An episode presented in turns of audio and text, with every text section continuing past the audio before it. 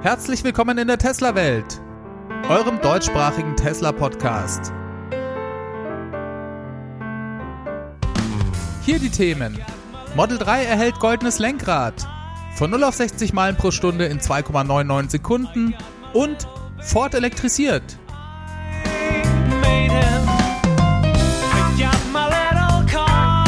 Mein Name ist David und dies ist die 91. Folge.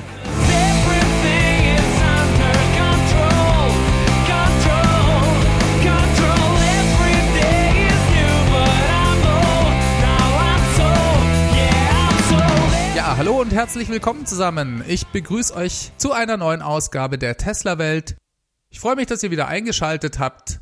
Jetzt ist ungefähr eine Woche her, dass Elon die Bombe hat platzen lassen. Berlin ist also der neue Standort für die Gigafactory 4. Ehrlich gesagt ist es gar nicht in Berlin, sondern ein Standort in der Nähe von Berlin, also in Brandenburg, und zwar ein Örtchen namens Grünheide. Das liegt südöstlich von Berlin, in der Nähe des neuen, immer noch nicht fertiggestellten Berliner Flughafens BER.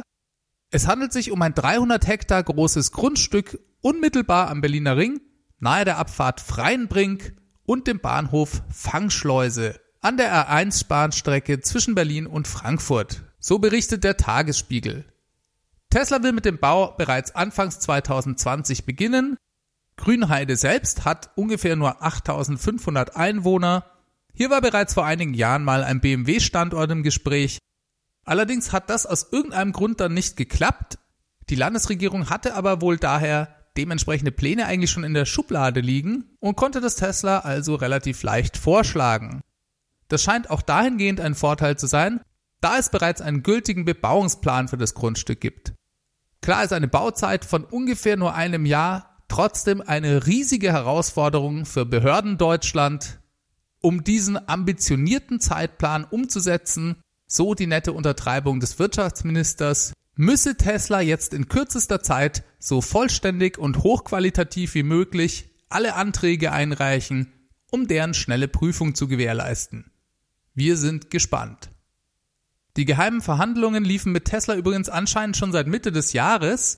Die Region verspricht sich natürlich einen enormen wirtschaftlichen Schub von der Gigafactory Irgendwas zwischen 7000 und 10.000 neuen Arbeitsplätzen werden hier erwartet, auch wenn es im Moment neben der Freude auch noch jede Menge Skepsis gibt. Tja, und neben Skepsis gab es selbstverständlich auch gleich jede Menge Negativkommentare im Netz zu lesen. Unter anderem, weil auf dem Grundstück im Moment noch ein Wald steht. Das könnt ihr euch sicherlich vorstellen, dass hier Tesla gleich mal in die Kritik geriet, als erste Amtshandlung erstmal einen ganzen Wald platt zu machen, um eine gigantische Fabrik für SUVs zu bauen. Dass so etwas in der Art geschehen würde, hat Tesla vermutlich kommen sehen. Daher war auch das Umweltministerium bei der ganzen Verhandlung mit am Tisch, um genau solche Punkte schon gleich vorher mit abzudecken. In den Presseberichten am Folgetag von Elons Ankündigung war daher auch bereits zu lesen, Tesla werde eine dreimal so große Fläche in Brandenburg als Ausgleich wieder aufforsten. Hier wurde also offensichtlich mitgedacht, finde ich gut, Kritische Stimmen im Netz regen sich natürlich auch über den Fakt auf, dass Tesla hier als erstes mit dem Model Y ein SUV bauen möchte. Denn man kann ja aus Prinzip gegen SUVs als Fahrzeugform sein. Das kann ich auf jeden Fall nachvollziehen, wenn jemand den Formfaktor an sich als fragwürdig einstuft, weil schwerer, weil ineffizienter, weil größer und so weiter. Aber das ändert ja alles nichts an dem Umstand, dass es leider die beliebteste Fahrzeugform derzeit ist und dementsprechend viele Leute die Dinger auch kaufen. Das ist einfach die Realität ob man das gut findet oder nicht. Die SUV-Verkäufe steigen. Und da ist es doch viel besser, ein attraktives, vollelektrisches SUV zu bauen und die Leute dazu zu bringen, sich vom Verbrennungsmotor zu verabschieden und dadurch weniger CO2 auszustoßen.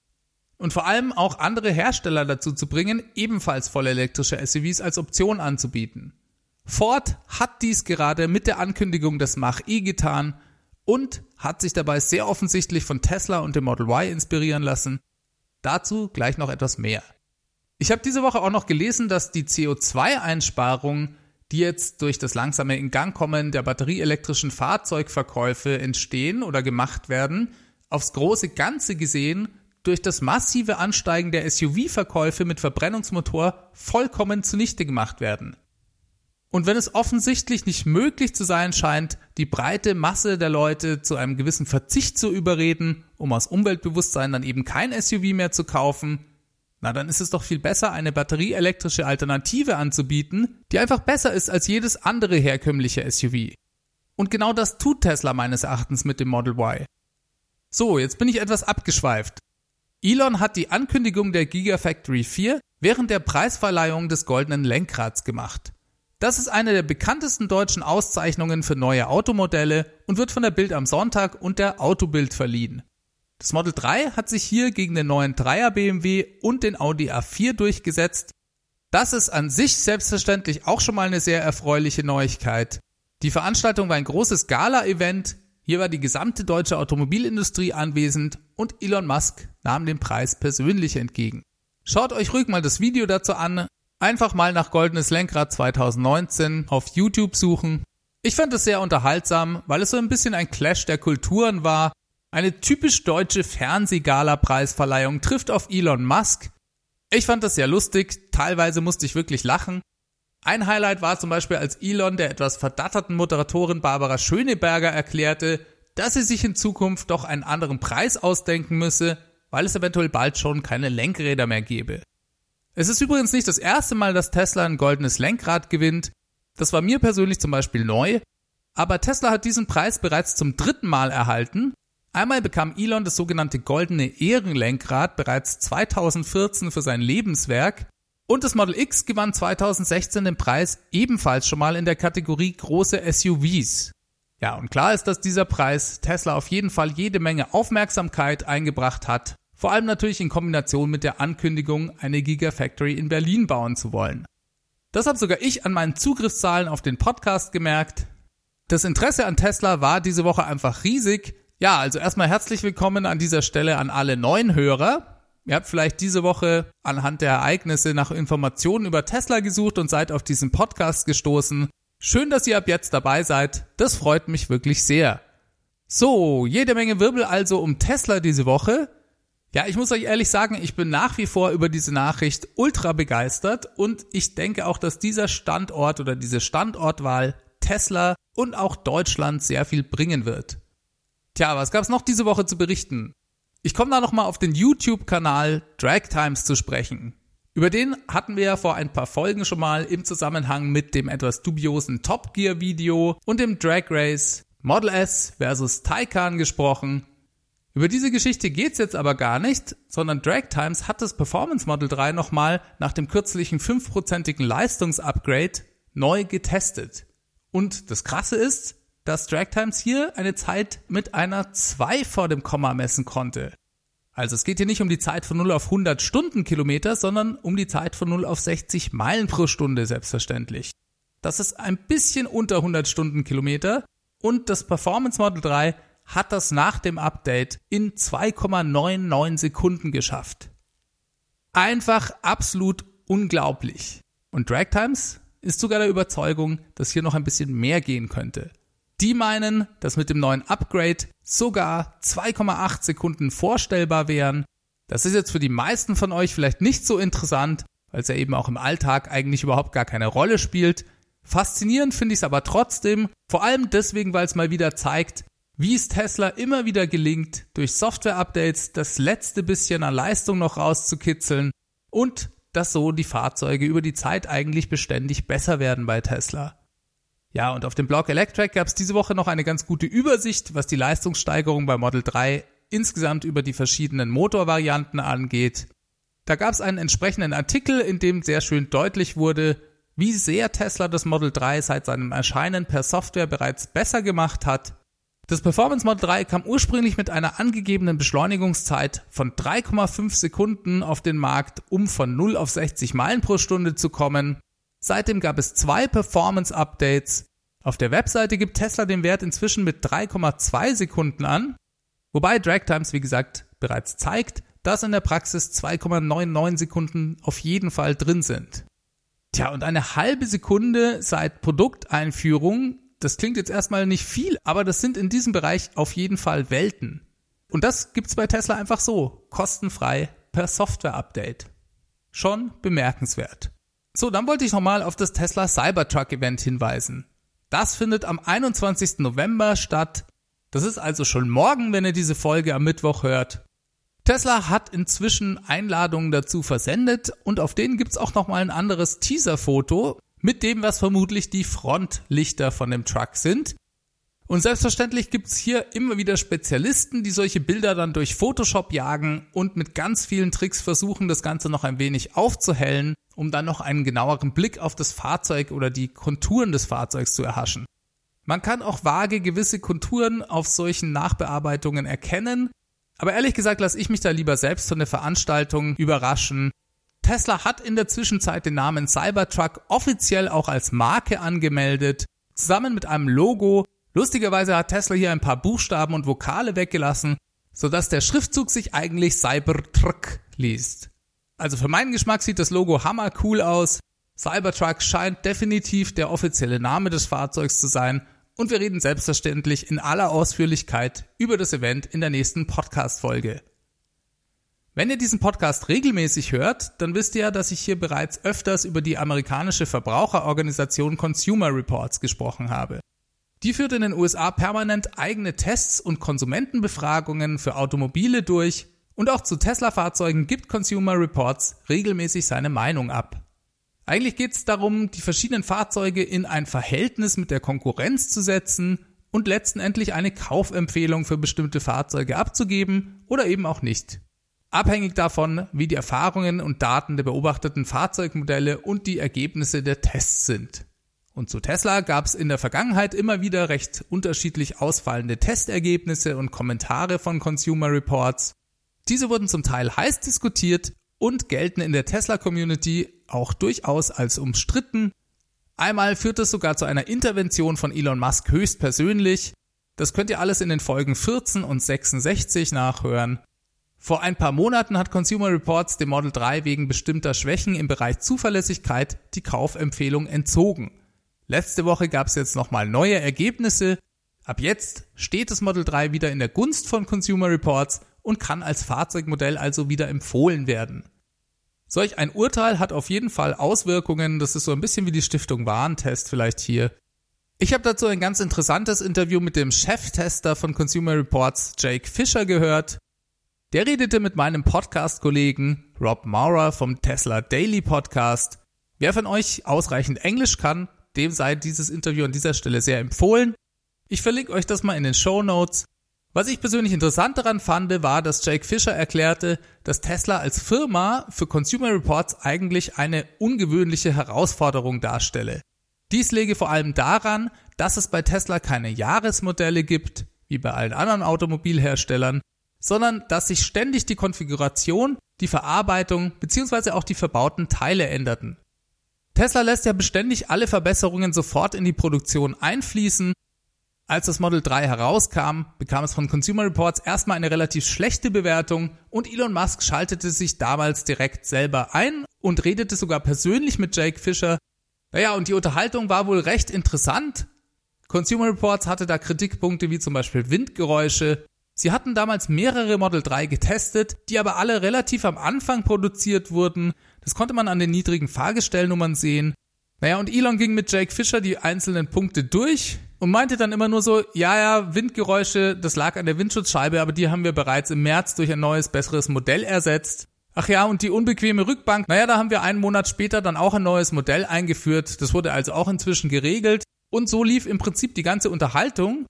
Naja, und diese Art zu arbeiten stellt Consumer Reports vor ganz neue Herausforderungen, da es sich eben sehr von den anderen Herstellern unterscheidet. Wenn Consumer Reports bei Tesla Fahrzeuge testet, kann es eben passieren, dass die Probleme bereits behoben sind, wenn der Test erscheint. Trotzdem sind solche Tests selbstverständlich interessant und auch hochrelevant für Tesla. Das hat Elon damals selbst gesagt. Da hatte Consumer Reports ja auch beim Model 3 zunächst schlechte Bremswerte gemessen. Tesla fand daraufhin einen Softwarefehler beim ABS-System. Ich glaube, das kam sogar auch noch von Bosch und nicht mal von Tesla selbst. Und behob dieses Problem aber innerhalb von nur einer Woche per Software-Update.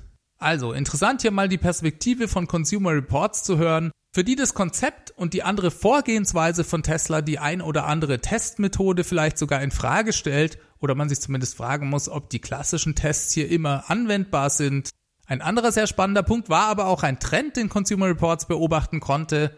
Naja, vielleicht ist es noch ein bisschen früh, um wirklich von einem Trend zu reden. Sagen wir mal lieber, dass Consumer Reports eine These in den Raum stellte, und zwar, dass das Model 3 eine bessere Verlässlichkeit an den Tag lege, da es einen elektrischen Antrieb habe. Consumer Reports setzt Ergebnisse von Kundenbefragungen und Ausfallsstatistiken immer ins Verhältnis mit Ergebnissen der Konkurrenz, vergleicht diese also miteinander. Das Model 3 habe bei dem neuesten Ergebnis unter anderem deswegen eine bessere Bewertung erhalten, weil man bei den ältesten Model 3 auf der Straße die Consumer Reports weiter beobachtet, nicht dieselben Probleme und Ausfälle sehe, die man üblicherweise bei anderen vergleichbaren Fahrzeugen mit Verbrennungsmotor sehen würde. In der Regel sei es üblich, dass wenn ein Fahrzeug auf den Markt kommt, man nach ein oder zwei Jahren so langsam die ersten Schwächen und Macken sehen könne. Bei Tesla und speziell dem Model 3 bleibe dies im Moment noch aus. Daher schneidet die Konkurrenz im Vergleich zum Model 3 einfach schlechter ab. Der Grund könnte sein, dass es bei Elektroautos einfach generell viel weniger Sachen gibt, die theoretisch kaputt gehen können. Es ist noch ein bisschen früh, um das bei Model 3 wirklich beweisen zu können. Auch wenn das Model 3 bereits 2017 auf den Markt kam, so dauerte es ja am Anfang noch ein bisschen, bis Tesla mit der Massenproduktion richtig in die Gänge kam. Dementsprechend sind die meisten Fahrzeuge ja auch noch nicht allzu lange auf der Straße. Daher gibt es eben auch noch nicht so viele Daten dazu. Aber das, was vorhanden ist, reichte Consumer Reports bereits als Indikator, um hier zumindest diese These mal anzusprechen. Und durch das bessere Abschneiden im Vergleich zur Konkurrenz, was die Zuverlässigkeit angeht, hat sich die Gesamtnote des Model 3 so weit verbessert, dass Consumer Reports es jetzt wieder den Konsumenten empfehlen kann. Also eine klare Kaufempfehlung im Moment. Aber das ist sicher auch noch nicht das letzte Mal, dass wir von Consumer Reports in Bezug auf Tesla hören werden. So, dann weiß ich ja immer nicht genau, ob das am Wetter liegt oder vielleicht auch an der in LA gerade beginnenden Automesse oder vielleicht einfach daran, dass Tesla diese Woche ein neues Fahrzeugmodell vorstellen wird. Auf jeden Fall häuften sich in den letzten Tagen wieder mal die News bezüglich neuer batterieelektrischer Modelle.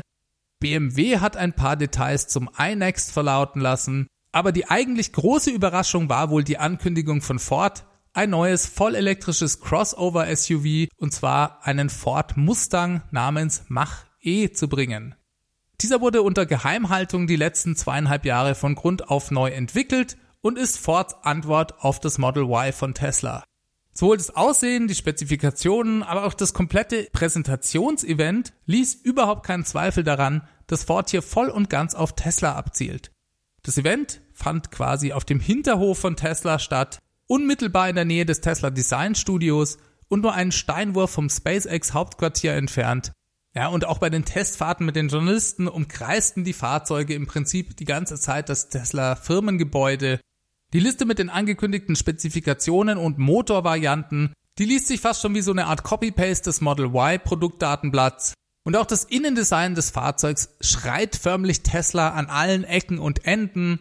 Es gibt einen großen 15 Zoll Center Screen und auch einen komplett durchgängigen Lüftungsschlitz, wie im Model 3. Es gibt aber auch ein paar kleine feine Unterschiede, die vielleicht gar nicht unbedingt schlechter sind als im Model Y. Vielleicht gefällt es dem einen oder anderen durchaus sogar besser. Das ist selbstverständlich immer eine sehr individuelle Angelegenheit.